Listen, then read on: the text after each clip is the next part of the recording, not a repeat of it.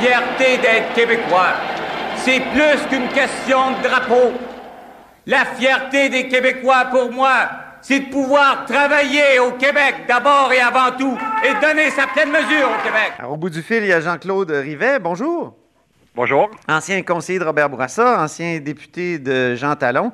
Et il y a 50 ans aujourd'hui, le 29 avril 70, c'était la première élection de, Robert Bourassa.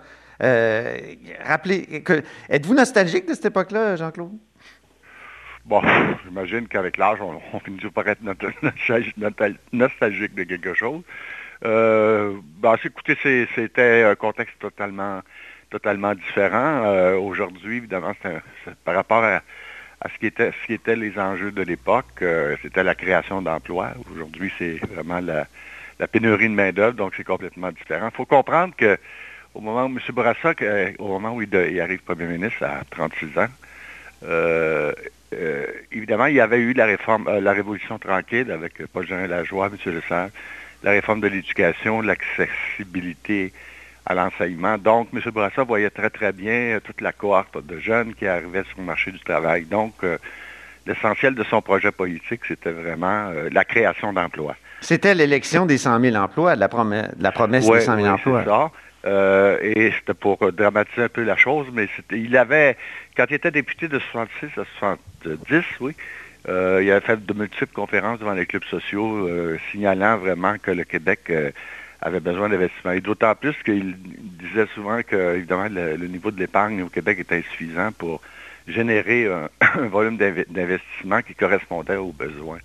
Donc, son projet politique essentiel, c'était la création d'emplois pour les jeunes qui arrivaient sur le marché du travail. Alors, euh, recherche d'investissements étrangers, ce qui, évidemment, heurtait un peu M. Trudeau à l'époque, qui était pour le contrôle des investissements étrangers. Ah oui? Alors, lui, il recherchait des investissements étrangers parce que, comme je disais, la, faiblesse de, l'épargne québécoise n'était pas pour suffire.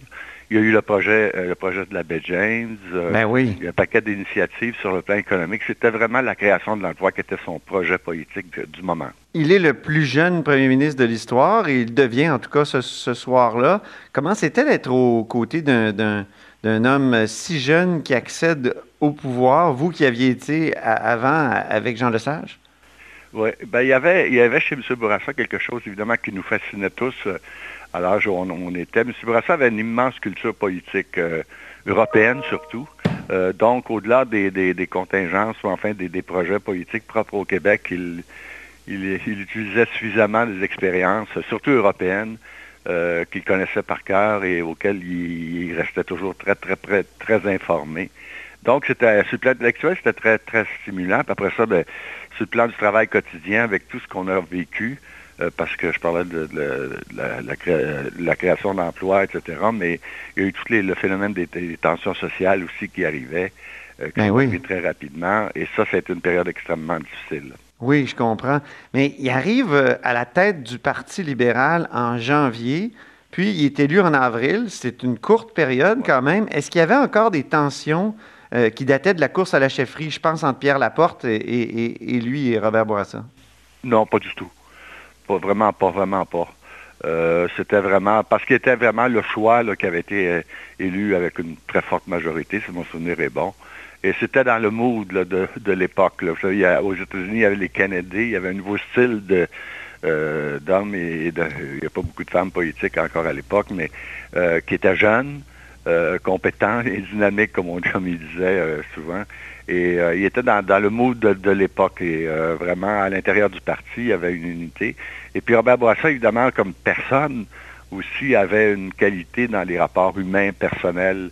Euh, et ça, évidemment, avec tous les gens du parti, euh, il multipliait les contacts, euh, l'écoute, etc. Alors, il n'y avait vraiment aucun problème de, tension à l'interne, pas, absolument pas. Mais vous l'avez évoqué, des tensions avec Ottawa. on se souvient que euh, Pierre Elliott Trudeau était euh, souvent très dur avec lui. Il l'avait traité de mangeur de hot dog. Euh, un peu plus tard. Ah oui, un peu plus tard, effectivement. Mais il y avait déjà des, tensions, donc, dès son arrivée. Oui. Ben, il, y a, eu cette affaire-là. D'abord, Trudeau avait fait une espèce de, comité de, contrôle des investissements étrangers. Bourassa passait son temps en Europe et aux États-Unis à, à, plaider pour de nouveaux investissements étrangers au Québec parce qu'il en avait besoin pour la création d'emplois, donc c'est comme tension. Après ça, il est arrivé la, euh, le phénomène de, de, euh, de, Victoria, la conférence constitutionnelle de Victoria. Oui. Euh, où M. Bourassa a dit non, c'était le projet par excellence de M. Trudeau là, qui a réussi à faire en, beaucoup plus tard en 82. Donc, il y avait des tensions. Puis M. Bourassa, était, évidemment, c'était un peu difficile pour lui parce que pour ses projets de relance économique, euh, il avait besoin de, de, de l'aide du gouvernement canadien. Et euh, Dieu merci, euh, il y avait un homme comme Jean Marchand qui a été qui était ministre à ce moment-là de l'ancien ah, oui. là, qui était ministre à Ottawa, qui oui, était bien vraiment sûr. la, la porte d'entrée, là, qui avait un peu les mêmes valeurs sociales que, que économiques que, que M. Bourassa. Là, par la porte arrière, là, Jean Marchand nous aidait beaucoup. Oui, c'est ça. Euh, il y avait euh, donc beaucoup d'effervescence dans la société québécoise à ce moment-là. Ça faisait sept ans déjà qu'il y avait du terrorisme. Là, cette élection-là a, a conduit, je dirais, à la radicalisation, à la perte de confiance dans le système électoral de, de- des gens les plus nationalistes les, les- et les plus pressés. Euh, puis là, je regardais les résultats, puis le Parti libéral perd quand même 1,9% par rapport à son élection précédente. Il réussit Oui. à gagner 72 sièges, alors que le Parti québécois a 23% des voix, puis il n'y en a que 7. J'ai- Ça, et- ça, exactement. C'est ça, hein, je me souviens que à- à- à- quand on lit sur cette époque-là, il y a plusieurs personnes, euh, que ce soit dans les mouvements radicaux ou même dans les mouvements terroristes, qui disaient ça marche pas, l'élection, on voit bien. euh, et et est-ce que ça a contribué donc ces résultats-là à la radicalisation euh, de certains, dont les militants du FLQ? Oui, oui, peut-être, mais en plus, il faut, Je dis pas que c'est justifié, là, mais Oui, oui, non, mais au-delà du, du FLQ, il y avait quand même la montée nationaliste aussi avec euh, euh, René Lévesque qui avait quitté le Parti libéral et Ben toute la montée euh, du Parti québécois. Mais évidemment, comme vous le signaliez, le résultat électoral était, était, était vraiment pas à la hauteur de ce que représentait le Parti québécois. Euh, M. Bourassa comprenait très bien ce- cette démarche-là, d'autant plus qu'il avait été associé euh, au tout début avec René Lévesque euh, sur la, la définition de la souveraineté association. Il connaissait tout ce monde-là. oui. Il connaissait surtout le, le- le phénomène social que ça impliquait. C'était vraiment l'émergence de l'identité québécoise que véhiculait avec force et, et autorité le Parti québécois.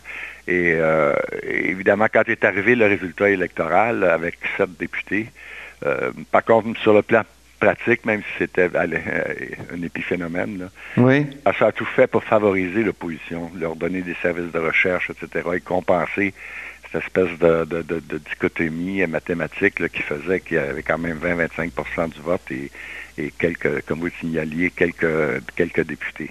Et c'était une, force extrêmement vivante, puis qui, qui se prolongeait jusque dans l'action syndicale avec toutes les revendications euh, de la fonction publique, qui était encore un héritage de la Révolution tranquille avec le droit de grève, etc., et toutes les tensions sociales, les immenses manifestations. Et M. Bourassa était, était sur le plan de ses valeurs personnelles, euh, une personne, mettons, de, plutôt de centre-gauche, là, parce qu'on parle beaucoup de la baie James, mais son, son objet le plus précieux, c'était l'assurance maladie.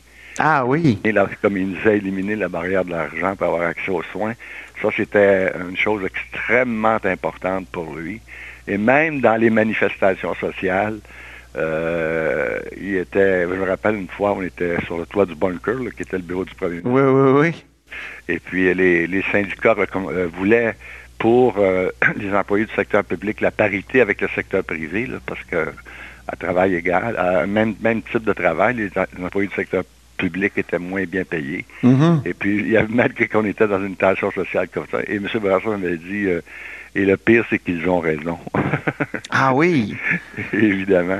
Il était, il Donc était son cœur était pas mal à- plus à gauche qu'on peut le croire. Ah, est- ah oui, oui, oui, oui, tout à fait. D'ailleurs, ça, une anecdote qui était peut-être importante. Quand est arrivé l'affaire de Victoria, Oui. bon, M. Bourassa était pas d'accord avec le, le- le- la proposition qui ne donnait rien au Québec comme tel. Finalement, comme je disais, c'était l'avant-première de ce qui est arrivé en 82. Mhm. Mais avec Claude Castonguay, qui était son ministre des Affaires sociales et ministre responsable de l'assurance maladie, qui était contre, lui, le féro- féro- férocement. là. Et une des raisons pourquoi il a rejeté Victoria, au-delà de la mécanique constitutionnelle et de tout ça, c'est qu'il ne voulait absolument pas perdre Claude Castonguay, parce que pour lui, le plus précieux, c'était Claude Castonguay était pour faire la- l'assurance maladie, et ça, c'était beaucoup plus important que tout le reste. Ah oui. Quelques jours avant l'élection, le 26, il y a le coup de la Brinks. On met en scène une fuite de capitaux. Est-ce que ce. Et, là, c'était vraiment pour laisser entendre que s'il y avait un gouvernement trop nationaliste ou souverainiste, il y aurait une fuite des capitaux au Québec. Est-ce que ce coup-là a aidé le Parti libéral à accéder au pouvoir? Non, pas du, pas du tout. ah non? Mon souvenir vaguement, c'était une espèce d'initiative de militants ou à Montréal qui, était, qui était excité, disons que M. Bourassa ne trouvait pas ça. Euh, malgré qu'il malgré qu'il soulevait la question euh, euh, dans son discours, il soulevait les conséquences économiques de la souveraineté. Euh, et, euh, pour lui, c'était c'était c'était très important parce que c'était un peu à contre-courant. Enfin, les difficultés de mise en route d'une éventuelle souveraineté étaient incompatibles entre guillemets là avec son avec son projet euh, premier qui était la les exigences et les impératifs de création d'emplois. Il y avait une espèce de dichotomie euh, qui, qui, auquel il, il, trouvait ça euh, complètement irresponsable. Il l'a dit. Mais, mais l'affaire de la drink, ça vraiment, c'est une, une, folie de, de, quelques organisateurs d'après ce que je... Ah oui? C'était des organisateurs libéraux? Oui, oui, probablement. Ouais, ouais. Okay. Je ne sais qui, là, mais qui a, qui a, fait ça, mais c'est une espèce de... C'est quand même neuf fourgons blindés. Oh, ouais, ouais, je lisais là-dessus. C'est quand même une mise très... en scène assez impressionnante. C'est ça, c'était très caricatural, mais à l'époque, là, ça faisait partie de, de, la vie. Donc, vous ne pensez pas que ça a eu... Ben, il a vécu avec, mais il n'a jamais approuvé le, non. Le, le, cette démarche-là. Mais ça a-tu aidé? Est-ce que, les gens non, ont pu croire qu'il y avait un vrai risque? Non, c'était au-delà de ça. Je pense que les gens... Euh, euh, D'abord, le mouvement souverainiste avait 25 là, il n'y avait pas 75 là. Ah oui. euh, Il était présent. C'était les secteurs les plus dynamiques, là, par exemple, le milieu culturel, le milieu des communications, le milieu syndical, oui. etc., qui était, qui était vraiment très... Euh, très près du mouvement du mouvement souverainiste. Alors ça, évidemment, ça isolait un peu M. Bourassa, qui appartenait par ses valeurs personnelles souvent à, à beaucoup de ces gens-là là, qui étaient proches. Mm -hmm. Mais euh, il continuait sa ligne parce que sa ligne lui paraissait tellement impérative euh, de l'arrivée des jeunes sur le marché du travail que qu'il qu lâchait pas son bout. Là. Vraiment, il était convaincu de, de son option. Comment on pourrait résumer la différence entre le Bourassa de 1970 et le Bourassa de 1985? celui qui reprend le pouvoir par après. Moi, j'ai connu le deuxième, ouais. mais, mais le premier, évidemment, j'étais tout petit. Et, et, comment on peut, euh, comment on peut définir là, la différence entre les deux? Ben, la, la grande différence, c'est que le premier ministre était plus en contrôle. Oui. Euh, le deuxième. C'était M. Bourassa, là. Il reste que les choses se plaçaient au Québec. Les choses, euh, euh, les, conditions économiques, les conditions sociales étaient beaucoup moins tendues. Oui. Euh, L'été, il y avait eu, bien sûr, euh, le Parti québécois, qui, comme je le disais, qui avait vraiment, avec René Lévesque et les autres, là, bien ancré l'idée de l'identité québécoise comme telle dans la société auquel adhérait l'immense majorité des Québécois. et ça, c'était très, très, très, très présent. Euh, et c'était presque joué, là, c'est-à-dire qu'il n'y avait plus, euh, il y avait plus les, les mêmes démarches aussi, euh, aussi agressives, là, etc. Donc, il est arrivé dans un contexte beaucoup plus serein. Oui. Lui-même, évidemment, avait acquis une certaine maturité. Et il y avait, sur le plan des relations fédérales-provinciales, l'arrivée de M. Mulroney, qui était complètement différent de la démarche de Trudeau, là, parce que euh, M. Mulroney, lui, euh, le Québec, c'était très important, puis euh, il n'a rien fait, Dieu sait qu'il n'a rien fait, pour heurter le Québec. Bien au contraire, il valorisait constamment le Québec. Donc, les relations, puis après ça, comme vous savez, c'était deux grands artistes du téléphone, M. Mulroney et Bourassa. Ah oui? Alors, il, il se parlait fréquemment. Et euh, M. Mulroney faisait tout pour valoriser le Québec. C'est juste un petit détail qui était amusant, oui. sympathique. Mais quand il arrivait à une sommité internationale à Ottawa, M. Mulroney parfois prenait le téléphone puis il offrait à M. Bourassa de rencontrer cette personne-là. Ah oui. À l'espace de valoriser le Québec. Okay. Et avec M. Mulroney, ça a été l'entente. Puis après ça, on a vu l'accord la, sur le, le, le libre-échange.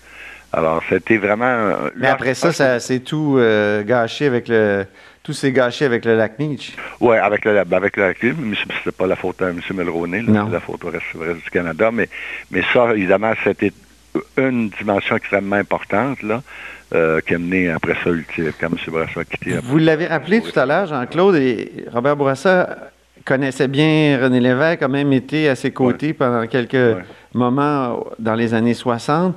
Est-ce qu'il a vraiment été tenté par la souveraineté du Québec après l'échec de Meach, après 1990?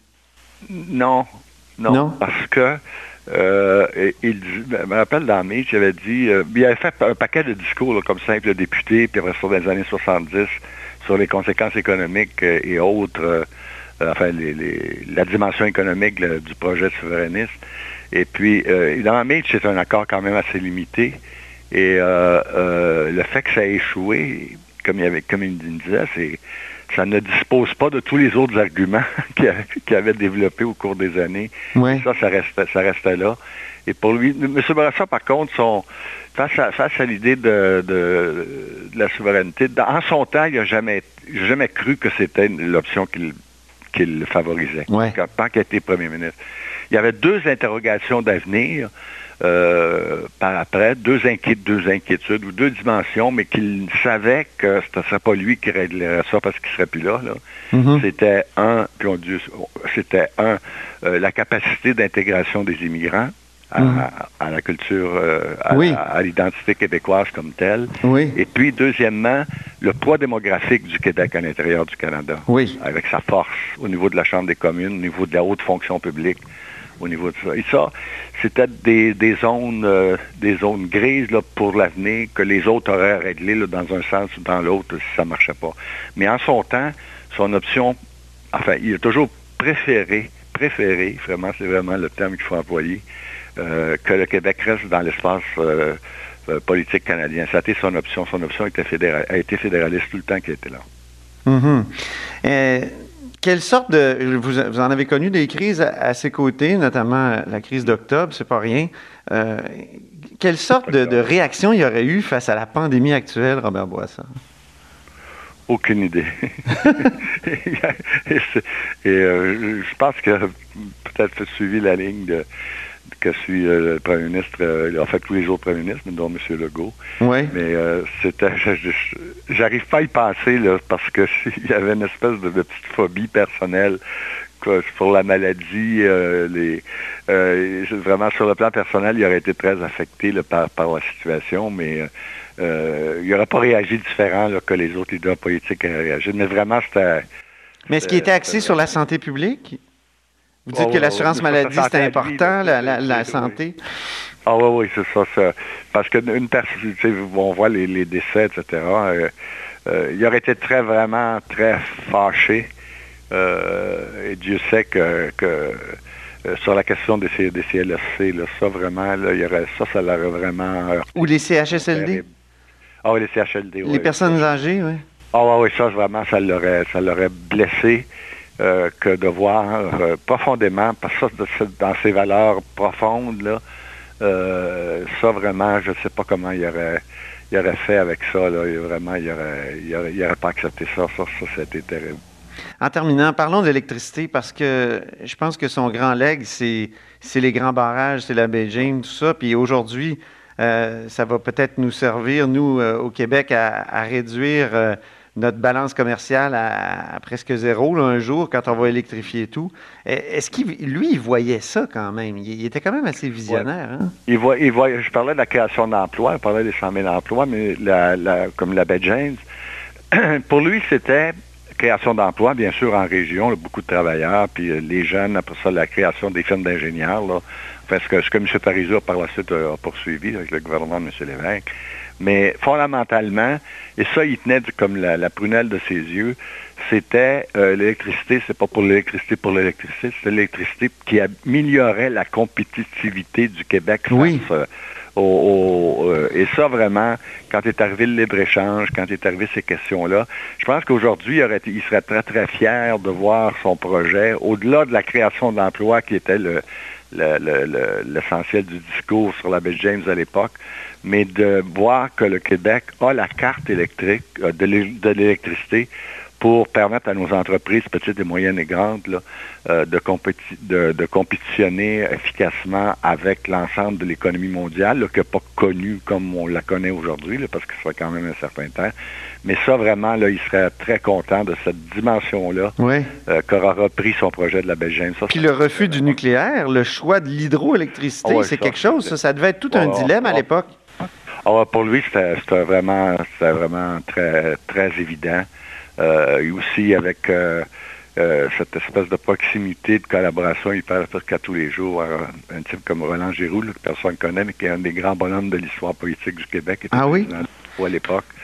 Euh, vraiment ça, là, c'était. Et Roland Giroux connaissait tout le milieu financier international. Euh, et euh, ça, vraiment, c'était. C'était